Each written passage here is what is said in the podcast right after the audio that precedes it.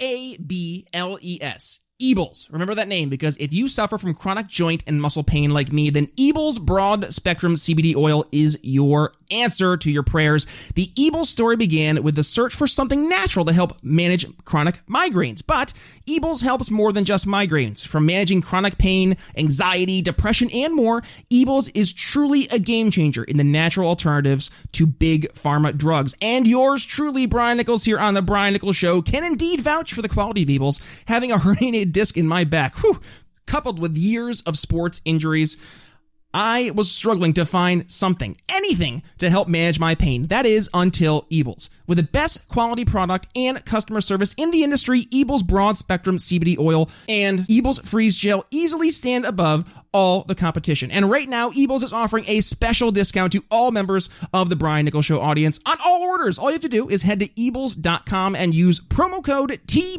TBNS, the Brian Nichols Show, right? TBNS at checkout. That's it. Discount applied. Again, the code is TBNS at checkout to start managing your pain today with the highest quality CBD on the market. One more time, that is code TBNS at checkout. And now, on to the show. Can I pause for a second and, and just note that uh, we got Brian on here who's getting uh, Congressman Massie on, and our typical lineup includes like homeless people that believe in Bigfoot. Welcome to the Brian Nichols Show, your source for common sense politics on the We Are Libertarians Network. The Brian Nichols Show is the fastest growing liberty podcast that brings together people from all means of political thought as we seek to have meaningful conversations about the issues you care about. At the Brian Nichols Show, our goal is to leave the audience educated, enlightened, and informed. And now, your host, Brian Nichols. It's Wednesday, and that means it's time for, yes, another episode of The Brian Nichols Show. Hi there, folks. Brian Nichols here, your humble host, and today we are joined by, well, kind of a returning guest, back from uh, an iteration of The Brian Nichols Show. It was Around the Republic over on Austin Petersen's The Libertarian Republic back in 2016. John Ziegler joined the Around the Republic to discuss uh, what it was like being a never Trump conservative. And today he returns to the show to do just that a kind of 2020 in review Trump presidency, giving him a report card grade as a never Trump conservative, but also looking towards the future. What does the 2022 2024 elections have in store for Republicans, conservatives, libertarians, and the like going forward? Is it good. Well, John isn't as uh, as optimistic as maybe some of us are, but he makes his case as to why that is. So, without further ado, on to the show. John Ziegler here on the Brian Nichols Show. Brian, good to talk to you again. Good to talk to you again, John. It's been a while, actually, so far back that the show had a different iteration. It was over on the Libertarian Republic. It was the uh, the I think the Around the Republic podcast six f- five years ago. Oh my goodness, it was a while back. But John, you've been doing the media circuits and libertarian podcasting, especially over on Lions of Liberty, doing great work raising awareness for uh, for a lot of felony uh, issues and criminal justice issues. I know you one of your big cases you've been focusing on was uh, Sandusky and such. But today we're not here to talk about that. We want to do kind of a, a four years in review. Um, I know when you were last in the show, we discussed you were a uh, a never Trump conservative, but a conservative nonetheless. And I know we saw some air quotes conservatives uh, who made that moniker as well, but it was quite obvious they weren't quite really conservative. So I would I would love to hear kind of your your take. Right, um, it's been four years since we were last talking, and a lot of the concerns you had, I think, were from a true conservative, principled standpoint. Were those concerns, uh, I guess, founded back four years ago? Now you're looking back uh, in review. My concerns about Donald Trump? Yes, sir. A hundred percent. I feel exceedingly vindicated uh, in almost every area of my evaluation of Trump. I will say the one area that I was not uh, was the area of judges, where clearly Trump has done uh, a phenomenal job. Now, granted, I don't think he had much to do with it. I think that Mitch McConnell and the Federalist Society did all the work for him, and uh, he certainly uh, did not uh, know that uh, Kennedy was going to retire and that Ruth Bader Ginsburg was going to die. Right. Uh, so, so I mean, I'll give him credit on judges, which is really Mitch McConnell's job. Um, but other than that, um, it's hard to find an area where I, I feel as if Donald Trump was truly a conservative. There was a tax cut, great. Uh, that has been drowned out by uh, everything else and the massive amount of spending. So effectively, we just he effectively took out a, a bad uh, loan for the entire country uh, on our future. That's not a real tax cut if you're a conservative. Uh, and um, you know, and and frankly, his the greatest, obviously, the greatest challenge of his presidency uh, was the COVID crisis, and he failed not because of the reasons that the left think he thinks he failed. Uh, he failed catastrophically uh, for probably the opposite reasons. Uh, I think he completely uh, fell down. I mean, I, I, mean, just to show that I am a very open-minded guy, uh, I'm, I'm more than willing to admit when I'm wrong, and um, and I have no ego at all. I have no emotional investment in my opposition to Donald Trump. When the COVID thing hit, I uh, even spoke at local protests here in Southern California where I said, look, uh, if Trump shows me some balls, uh, I'll support him here. I, I, was told there would be balls. Uh, but there, but there were no balls. Uh, and, I mean, that's the one thing you, you know, the one argument you could make for for the Donald Trump presidency was he, he appeared to have balls, but when when it really came down to it, he had nothing. He had no balls at all uh, when it came to COVID, and uh, and that re- you know I was disappointed by that, and um, and so as far as the the overall uh, issue of whether he was a conservative or not, I mean he wasn't as liberal as I feared, but that's but but there are other issues that are more important than liberal conservative. Um, I, I mean, I, I personally believe that the Russian investigation should have led to his impeachment uh, and and removal if it was a legitimate if we were living in a rational world. Uh, none of that was remotely conservative, and uh, and then again going back to COVID, you know, it, it to me the COVID situation is kind of like the old adage. Other than that, Mrs. Lincoln, how was the play? Uh, because uh, anything good uh, that he did has been completely obliterated uh, by what I believe to be the catastrophic and uh, and and forever. I, I, mean, I don't think there's any way we ever recover from what's happened with COVID over the last nine, ten months. And by the way, yeah, the judges are great, but where were the judges to help us here? Um, I mean, we got the one ruling belatedly on churches, uh, five to four, because Roberts is somehow flipped into a liberal. I, I have no idea. I, I, was hopeful that that was a temporary circumstance because he hates Trump. Mm-hmm. Um, but in, other than the Supreme Court stepping in on on church gatherings in New York, uh, there have been some lower court, court rulings that have gone in the right direction, but they've been basically ignored. The Supreme Court has been effectively out to lunch, allowing all this to happen. So, you know, I keep asking the Trump people, okay, where's the benefit to all these judges? You know, the judges were supposed to save us in a situation like this, and they've done nothing. And so, um, so overall, uh, I feel very comfortable in opposing Donald Trump from the beginning. And frankly, uh, you know, this is going to sound incredibly egotistical, but I, I don't I don't know that there's another conservative left in the country that that didn't give up their principles at some point in this. Uh, because I am as as infuriated with the so-called never Trump conservatives as I am anybody. I mean, what a, I think you already alluded to it. What a bunch of freaking frauds these people turned out to be, and some of them were my friends. I used to meet with them, you know, uh, back at the beginning of the Trump presidency. They they did a conference call every week or so and uh, via in New York City via Zoom and whatever and uh, and uh, and I thought they were a little nuts uh, but I didn't think they were complete frauds but my god never Trump conservatism basically just became a way to virtue signal for the left uh, it was a minstrel show that's what it turned into it was a minstrel show uh, so to please their left-wing media masters and then and that was clear for a long time, but it never became more clear than in the COVID situation. Oh my God! Some of the things yeah. that supposedly yeah. Republicans came out in favor of, simply because they needed to show their virtue to their left wing followers on Twitter and their left wing media masters, was just ridiculous.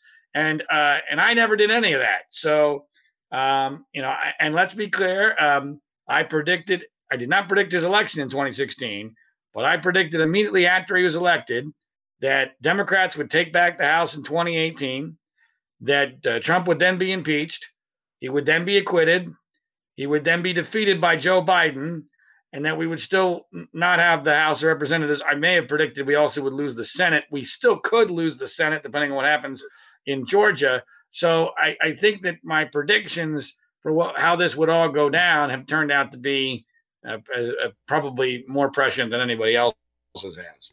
Well, let's uh, circle back like four or five years ago when you were first in the show, right? One of the things that we were focusing on was, and you started to allude towards it earlier, was the the corporate media, right? And this has been one of the, and I think if we are actually, you know, to remove ourselves for a second and objectively look back, you know, 50 years from now, that the the just complete disregard for any sense of objectivity from the corporate media is maybe one of the biggest issues that we as a country are, ha, have had to face and has led to our current schism between really two sides of America. Because it's it, truly is the definition of gaslighting when you'll have a, a, corporate media that has one particular narrative that they will parrot nonstop. And and granted, during the the Trump administration, I would say that narrative was necessary. But then as soon as Biden goes into office, now we're talking about his dog and the psychic reading his dog's thoughts. And it's like, well, where was that intensity that we had literally a month ago, right? And and I think your average person, they are waking up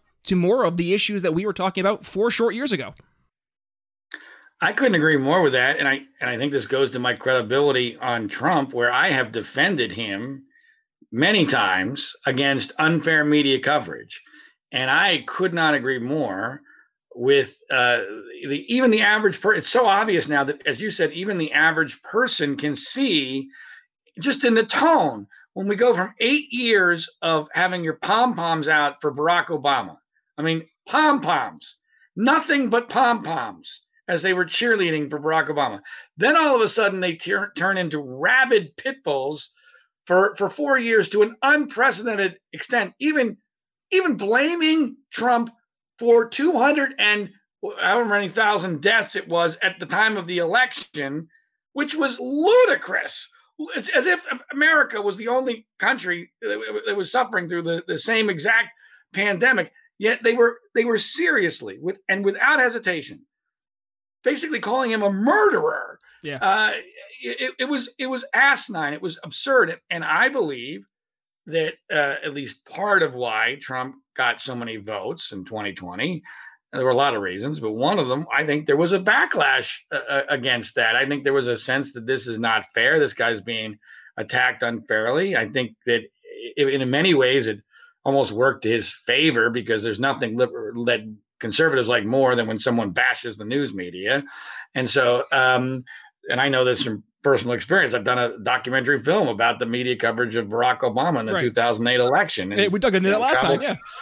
Yeah, it traveled all over the country uh, showing it, and and and you know, so I agree that the coverage of Trump uh, has been completely unfair, even though and it hasn't been all inaccurate. See, that's that's the part that I don't like conservatives who will then say, well, it's if it's in, we've now gotten to the point where if it's in the New York Times, it must be false.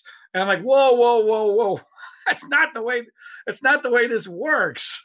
No, you had to take this on a, on a case by case situation, and uh, and so it, it, we are living in two worlds. And and speaking of predictions, I'm, I'm sounding like an incredible narcissist here, but I actually wrote a book in 2005 called The Death of Free Speech, where I predicted that the fragmentation of our news media was going to cause us to eventually live in two different countries, the two different realities. And I, even I don't think I could have possibly imagined that it would happen this dramatically and, this fast. Uh, even though it's not that fast, it's 15 years later. But I mean, in you know, cultural terms, uh, you know, my gosh, I mean, we we are living in two totally different worlds right now. And and the news media, I think, is one of the big losers in this election, even though their guy Biden won. There were oh well over 70 million people who voted for a guy that they said was the worst president of all time and was effectively a murderer. Yep. So that means that over 70 million people think that little of the mainstream news media that they were willing to vote for Donald Trump. That's pretty amazing. not only is it amazing, but I think it speaks to, um, and it actually it kind of goes back to when you were on the show last time. We were worried that there might be a moving away from the principles, right? We are looking conservative, liberal, progressive, socialist versus libertarian, and now it's more so, you know, it, it's like a populist message. It's it's my side versus your side, and man, that gets scary, right? Because when you're no longer like going back to some fundamental, you know, principles we can agree on, and it just goes back to your your tribe hive mind. I mean, I don't know about you, but you know, I look at you know the 20th century and I can see some examples of some hive mind across Europe, and it did not end out too well. And you know, I I get nervous because I think a lot of people out there, while they are calling out the BS for the BS that it is, there are a you know in, you, to the other point of the 7 million now the, the close to 80 million folks we think who voted for joe biden and, and kamala harris who they do look at i would say in some instances the other side as the enemy. Now is that fair for everybody? Of course not but there has been the loudest voices i would say that have been propped up by some of what we've considered to be the trusted names air quotes in news and now those voices have been propagating some pretty you know, I would say hateful rhetoric out there from both sides. And, and I guess I, I'd ask you, John, do you think part of it has been because we've gotten away from a conversation about issues and more about different people, and that's where we're starting to lose the well, uh, the grip to talk to each other? Well, let me. Well, this this is a whole three hour at least show uh, to answer that question, but let me give you the shortest version of it I can, and, and it kind of alludes back to the my book that I told you about. Uh, this all happened I believe, fundamentally, because the news media's business model broke. See that that that was the moment that that it was the point of no return. Uh, you see, uh, it used to be that when you had a major newspaper or a TV station or even a radio station, but a license to print money. Therefore, you didn't really care that much about using the the content uh, for some sort of agenda because you could afford to, in most cases, remain objective. And you also didn't have to juice stories with fake news because fake news is about the fact that, I mean, this is really getting deep, but fake news is about commerce more than it is about political agenda because let's face it, up until 2020, real life is usually very boring and boring stories don't make for good ratings uh, which is uh, which you know w- which was okay in the 1970s when there were four TV stations and only three were doing news, and uh, you know you could put anything you wanted out there, and you were going to make a boatload of money because you had massive ratings.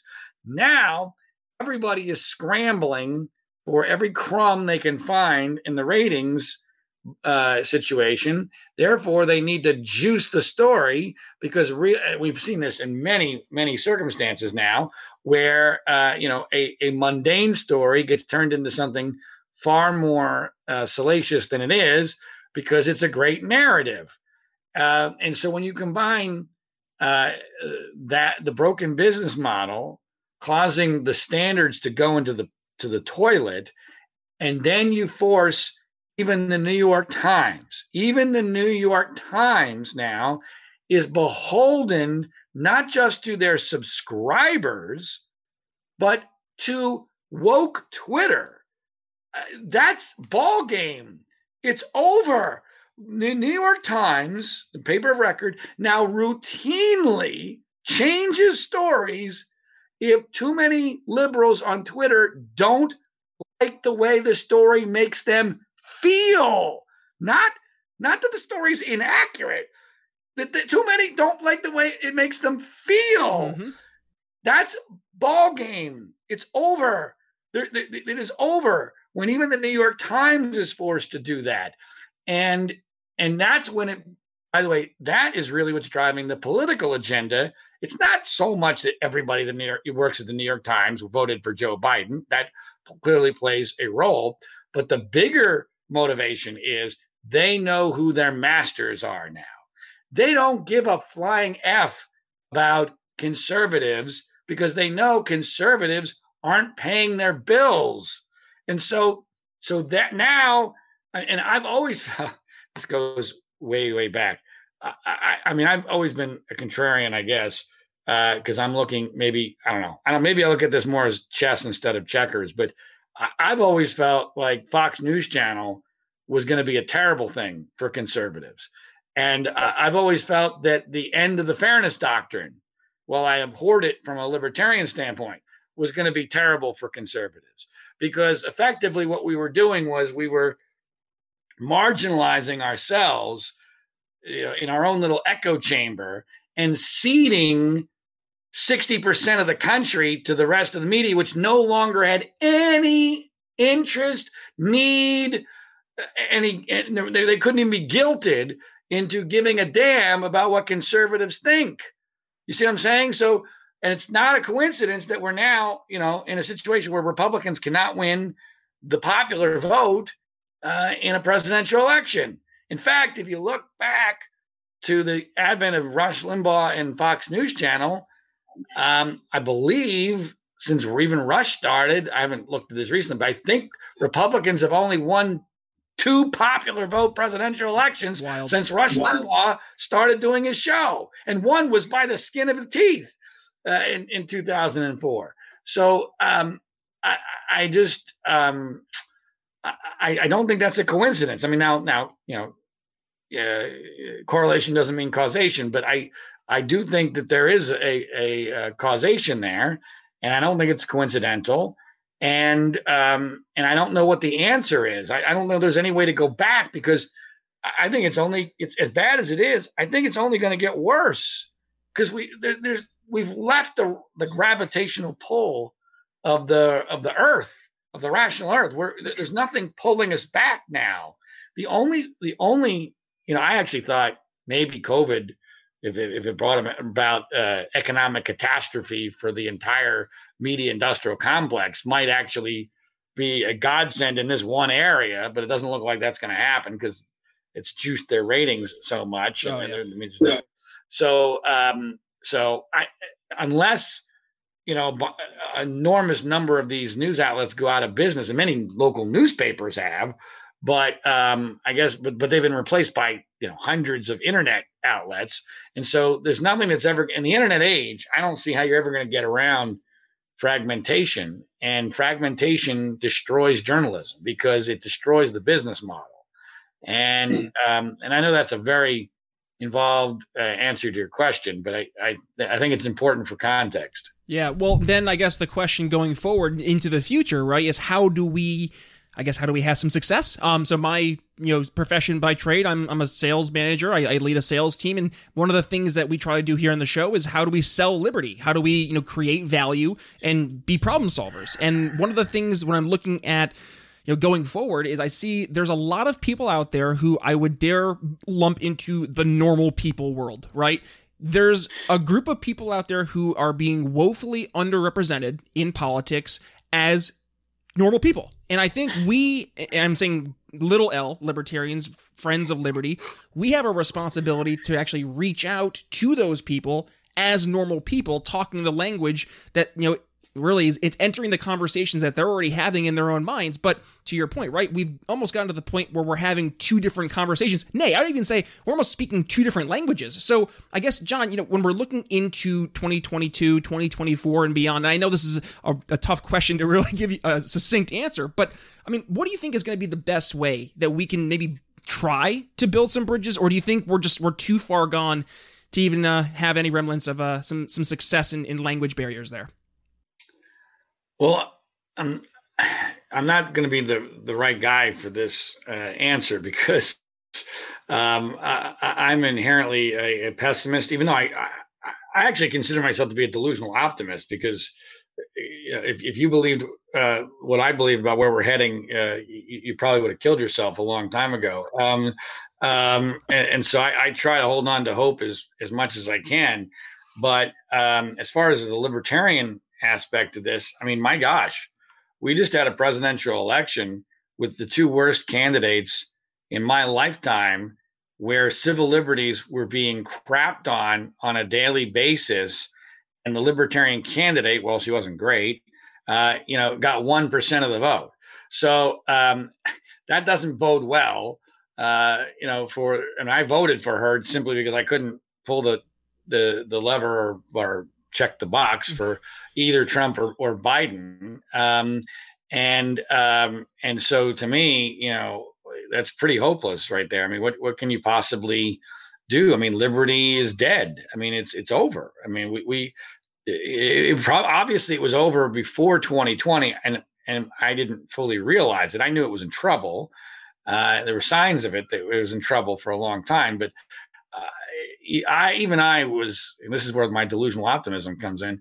Even I was kind of shocked that um, that liberty was so weak uh, that there was no pushback at all uh, against uh, so many absurd violations of our civil liberties that by the way even if you even if you believe that covid is the worst pandemic to ever hit man would be completely absurd in a country that you know is no our brand was liberty and freedom. I mean people always say to me but john what about the rest of the world? Well ho- well hold on, hold on a second.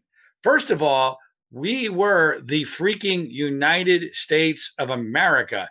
It was our entire brand that we are, you know, the place for freedom and liberty. Okay, we, we're the place of the Statue of Liberty. Okay, so so the the we we should have been the last to fall. Instead, uh, we were effectively one of the first to fall. And by the way, that had an enormous impact on the rest of the world. When the rest of the world looks and sees that the mighty United States of America, home of freedom and liberty, you know, uh, and and supposedly the brave, um, when, when we collapse immediately and totally, uh, that has an enormous impact on the rest of the world. I would like to believe that if the United States had held firm and said, "Look, this is going to suck.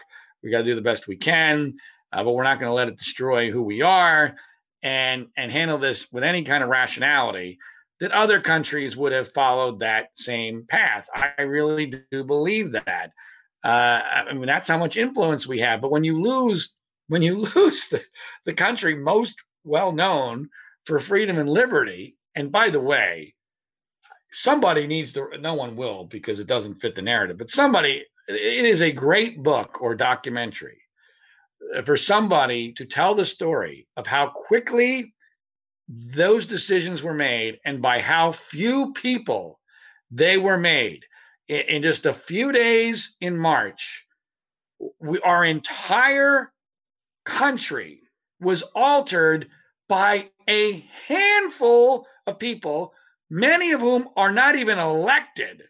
Uh, um, I mean, and, and and I will I will submit, and this is going to sound crazy to people who uh, didn't think of it this way or followed this way, I will submit that the Ivy League basketball tournament uh, played an incredibly uh, absurdly outsized role in in the destruction of America because that that that was the first. That, I don't know if you remember this, but they were the first to say we are cancel not yep preventing yeah. fans or whatever. We are canceling our our championship basketball tournament. And I was like, what? What what what? And I knew immediately that that was going to have an enormous uh, domino effect because first of all, everybody in academia, it's like the New York Times and the media. If the Ivy League is doing it, oh well, that's what the smart guys are doing. We better we better not be outside what the smart guys are doing because now we have no political cover. So now it's a wildfire and and now everybody starts canceling everything. And now now the the narrative is set that oh my god this is unprecedented. We've never seen anything like this before. Holy cow eh, you know head for our caves. And then gavin newsom pulls the trigger on shutting down the largest state in the country based upon a prediction of his that was not just wrong it was comically, catastrophically wrong. He said that we would have 25 million cases in eight weeks. We are 10 months into this, and we've just now reached over 1 million cases. Wow. That's that is that is a that is a comical, comical, if it wasn't such a serious issue, comically bad projection on which to base uh, the shutting down of a state. And once he does that, it's over. So I, I would I would argue because then every every blue state governor has to do the same thing. My God, California did it. Uh, if they did it and they got the largest economy, the most people, uh, then then we have to do it too. So I would argue that whoever and I don't even know the name of the person that made the decision to the Ivy League, but I, I would submit that those two people, Gavin Newsom and the and the head of the Ivy League uh, basketball tournament, they were the only two people that did this. Two people. Uh, they, they, they, they created an impossible force uh, that that has now and still you know it's a tidal wave that is still flowing through America ten months later and will continue to even after we have a vaccine. Uh, um, and and that that maybe is the part that is most astonishing to me that, that, that, that this could happen so fast with so few people involved with no pushback. And I gotta say, part of the problem was Donald Trump. And this goes, you know, this goes back to the beginning of our conversation. If Donald Trump was not president, I believe with every fiber of my being, none of this happens. If Hillary is running for reelection, there's not a chance in hell the Ivy League panics the way that they did, that that Governor Newsom shut. You think Governor Newsom is going to shut down California at the beginning of an election year where where his girl Hillary is running for reelection? Are you kidding me? There's there's no chance of that happening. None. And and even if it had been a normal Republican who was president, uh, you know, I don't know, a Marco Rubio or uh, you know, somebody like that who was not hated. Jeb See, exclamation point. I'm sorry. Jeb, Jeb exclamation, exclamation point. Right, right. Let's pretend Jeb exclamation point, who, uh, who never really had a chance, but let's let's pretend he was president. I, I don't believe any of this happens either because what drove so much of this was the hatred of Trump. Uh, for instance, I, I don't believe we have masks all over the country today unless Donald Trump is president. Because reason why Trump, masks got traction is because they became a virtue signal against Trump. That's what, and I, I, I am, I'm even more convinced of what I'm about to tell you than I am that it, none of this happens if Hillary was running for reelection. If can you imagine if if in March or April, Trump had come out in favor of a national mask mandate liberals would have said, go F yourself. Go, go F yourselves. Masks don't work. Everyone knows masks don't, don't, don't work. Listen to Fauci. He said masks don't work. Uh, you know, listen to the Surgeon General, the CDC. They don't work. This fascist is trying to get us to wear masks to control us. And, and masks would have been dead on arrival in the liberal world and in the liberal media. But because it becomes a virtue signal against Trump, now it gets traction. And I, I am convinced part of the reason why, and I'm sure you know about this, but 98% of the public doesn't know, that when Fauci goes on 60 Minutes in early March and mocks masks, I mean, mocks them, absolutely mocks the idea that a mask, a normal mask, can do anything to stop a virus. It's, it's, I mean, it's just an absurdity, and science has known this for a very long time. That part of why he is mocking them is it never occurs to him that the American people are going to be demanding a mask mandate, that it would even be remotely plausible in the United States of America that you could force people to wear masks. That's just, that was not in our, we didn't think it was in our DNA. Well, because of Trump, our DNA changed. And that is why I feel very secure in my uh, opposition to Trump because basically Trump. Um, what what Trump fans don't understand about politics is that it's not just how many people like you; it's how many people hate you.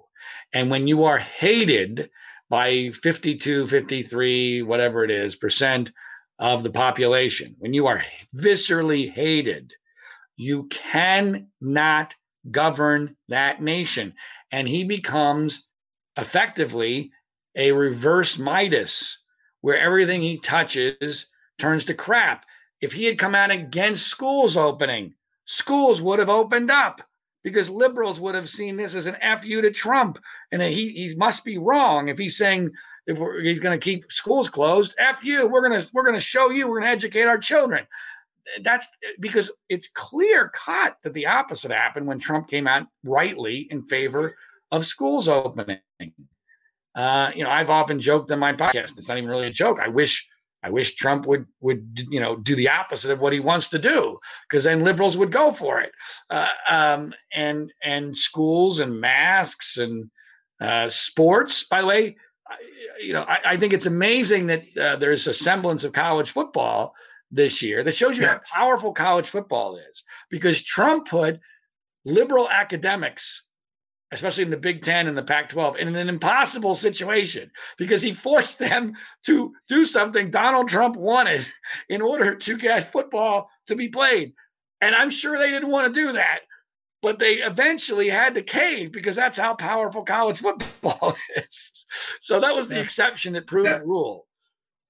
Well, John, my gosh, we said we uh, we could get somebody to maybe do a documentary. I think we're going to go ahead and give a, uh, a, buzz to Matt Kibbe and Jeffrey Tucker from AIER, see if we can get them on the case. But we could go on for hours, but unfortunately, we're at our time here. So, John, let's do some plugs. Where can folks go ahead and find you and support all the work you're doing? Well, I for at least the next few weeks, I still do the individual one podcast about the Trump presidency, and you can find me on Twitter at Zigmanfreud. Uh, that's uh, at Zigmanfreud uh, and uh, at freespeechbroadcasting.com. John, I'll make sure I include all the links to uh, your content in the show notes. But as always, it's fantastic to catch up with you. Please keep on uh, keep on doing what you're doing over not only at Twitter but also uh, you know helping really promote the ideas of free speech. I think we really need to have more voices like you out there. So thank you for all you're doing. And as always, you have a fun uh, fun guest here on the Brian Nichols Show. Thanks, Brian. And also my columns at Mediaite. Don't forget those. I'm a senior columnist there, and I write there about once a week. We'll make sure we include the links there, John. Thanks so much as always. Thanks, Brian. A quick read from our new sponsor, and that is the Expat Money Show. Now, if you are a longtime listener or even a relatively new listener here on the Brian Nichols Show, then you remember our good friend Mikkel Thorup from the Expat Money Show.